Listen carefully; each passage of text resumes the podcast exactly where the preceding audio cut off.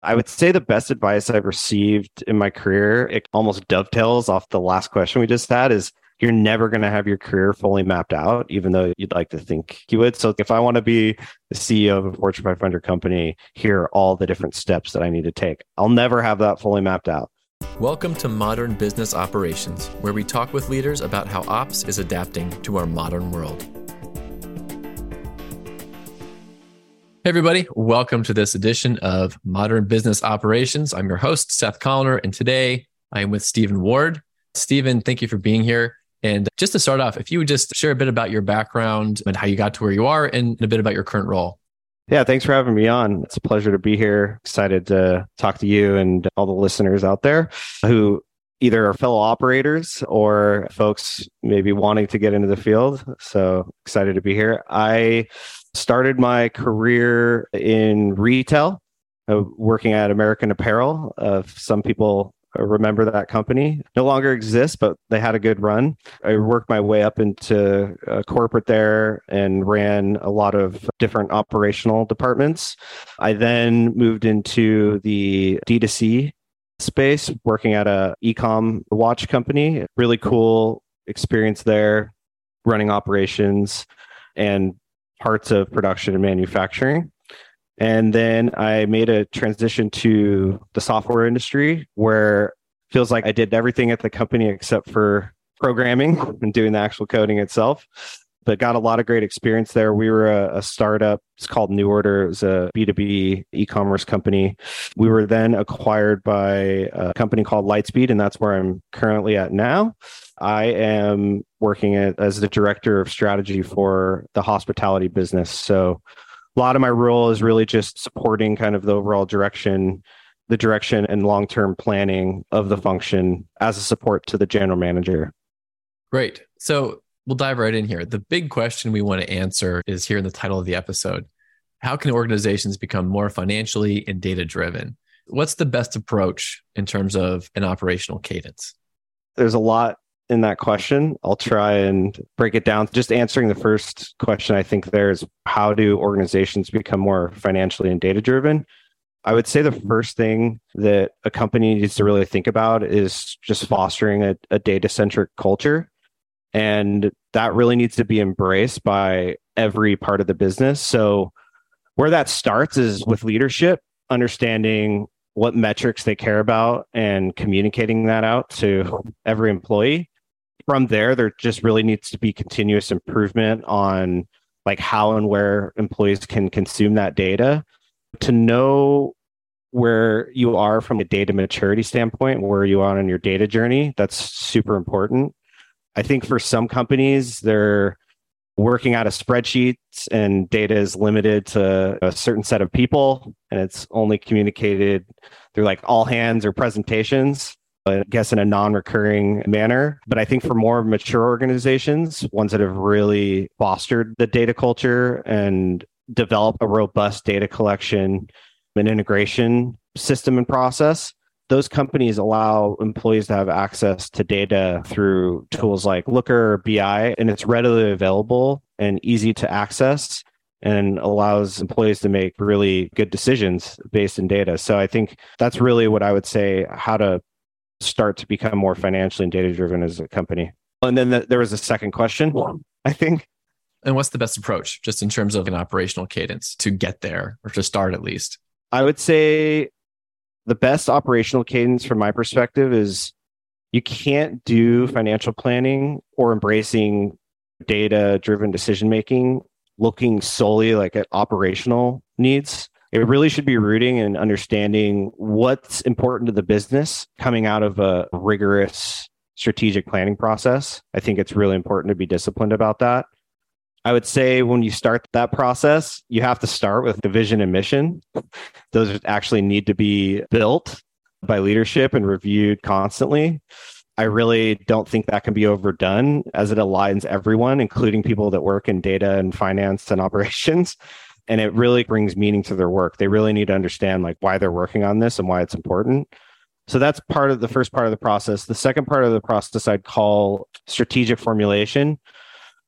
That's really deciding on what the competitive advantages are and, and what differentiates a company from its competitors. I know that there's a realm of thinking out there that companies should be creating new markets, but I don't think that's the reality for most companies. And once you've done that process of understanding what your competitive advantage is and like where what markets you're going to be in what products you are going to differentiate you so on and so forth then it's really about strategy implementation and that i think is what we would consider the operational cadence i think that isn't cookie cutter for every organization but what i've seen work best is for early to mid stage companies looking at a annual goal setting and budgeting process and then the quarterly work being executed and measured to ensure they're on the right path.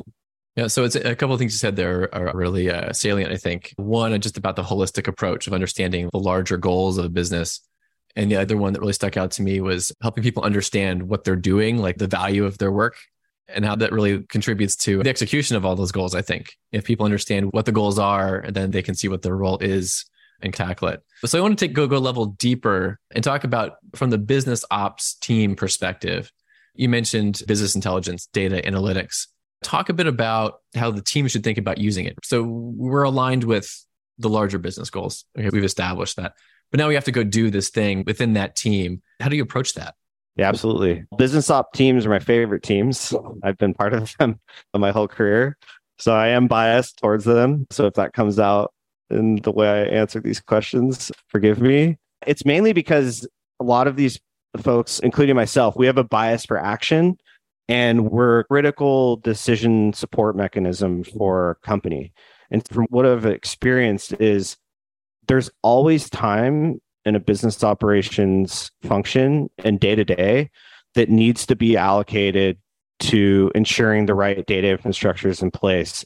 And at whatever level of data maturity the company's in. So I think that business op folks play a key role in creating that data driven culture. But I would say to answer your question, there is a certain roadmap that a company should have for data, and the business operation folks are going to be informing what that roadmap is because generally speaking, we know what the key metrics are that the company cares about, all of the projects that are being worked on, across the company and knowing in advance of what data needs we're going to have to support whatever we're working on. And so they're going to be a key part of that. So they're going to be working across product and customer success. By the way, I'm speaking mainly about a technology company and the functions within them, but just generally speaking, business operations is going to span across all the different functions. I think for me, we're thinking about kind of the day to day.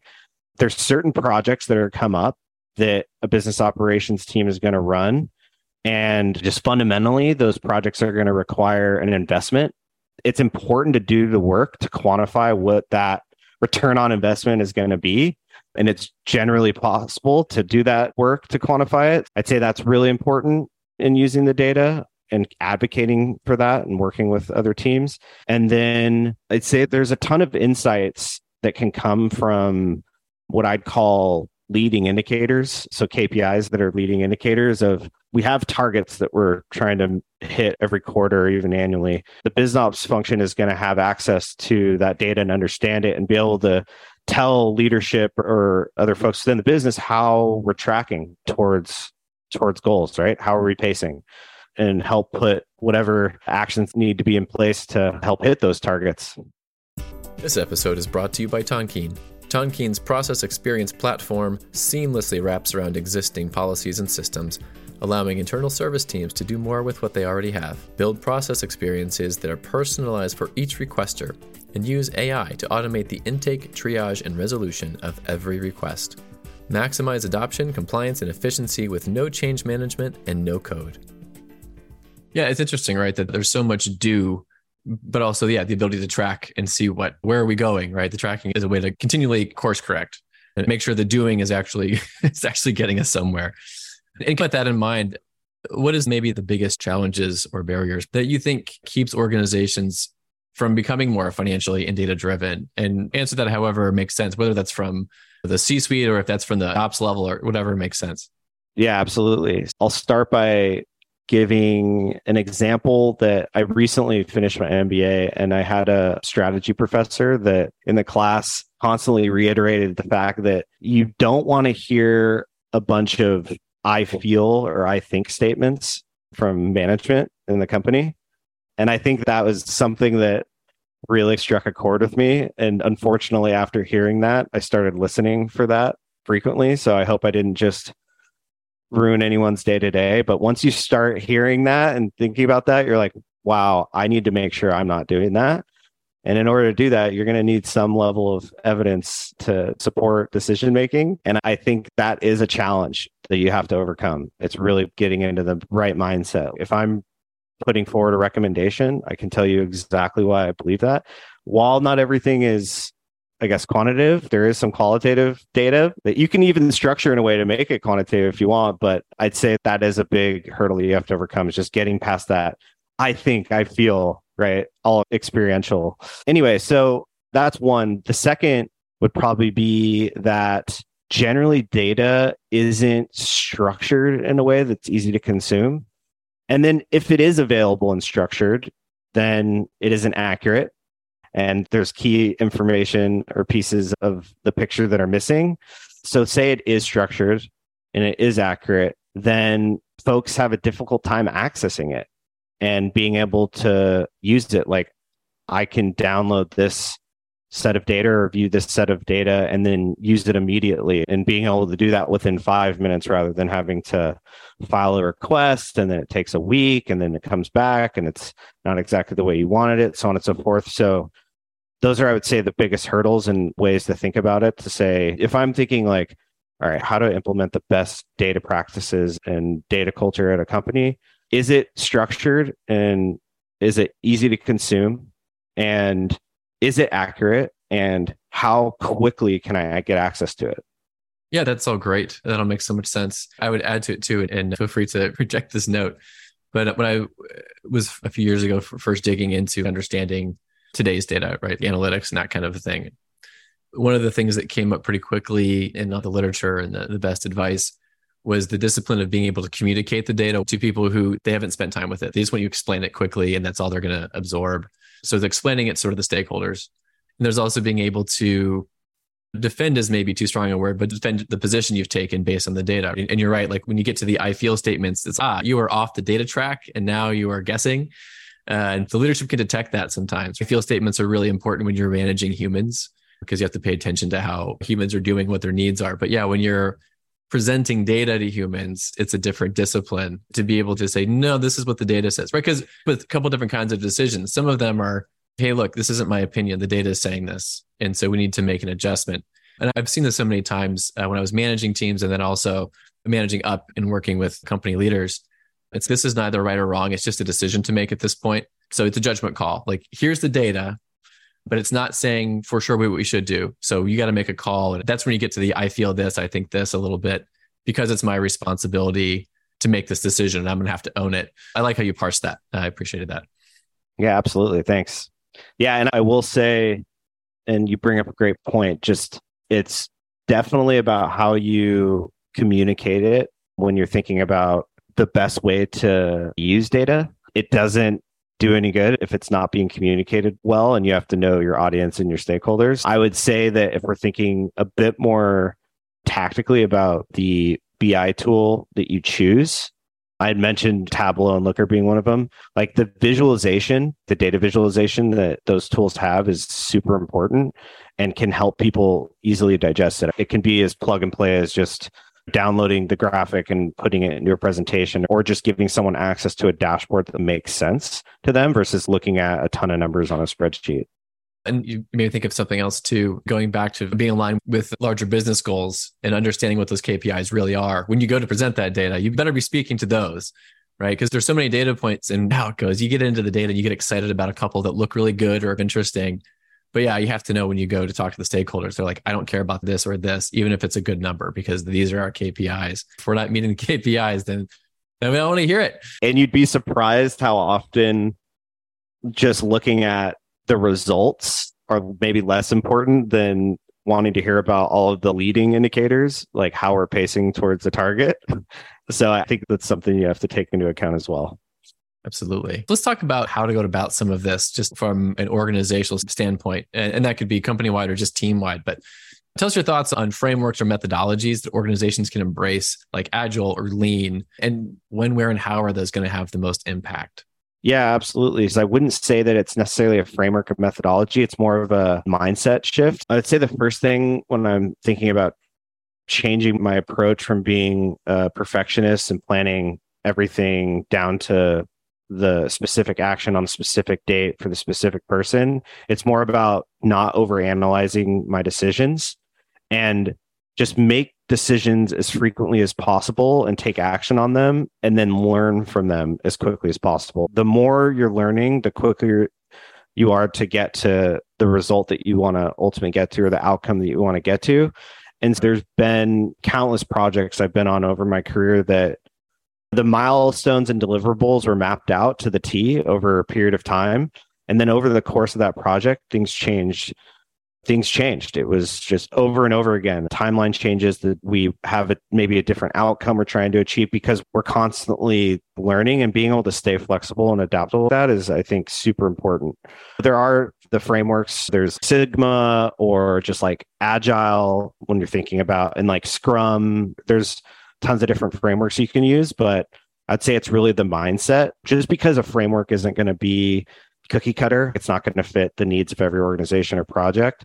If every stakeholder is like, all right, we're going to do this, we're going to work on this. What are the results? What did we learn? How quickly can we take either corrective action or new action to get to our outcome? That's going to keep us as lean as and moving as quickly as possible.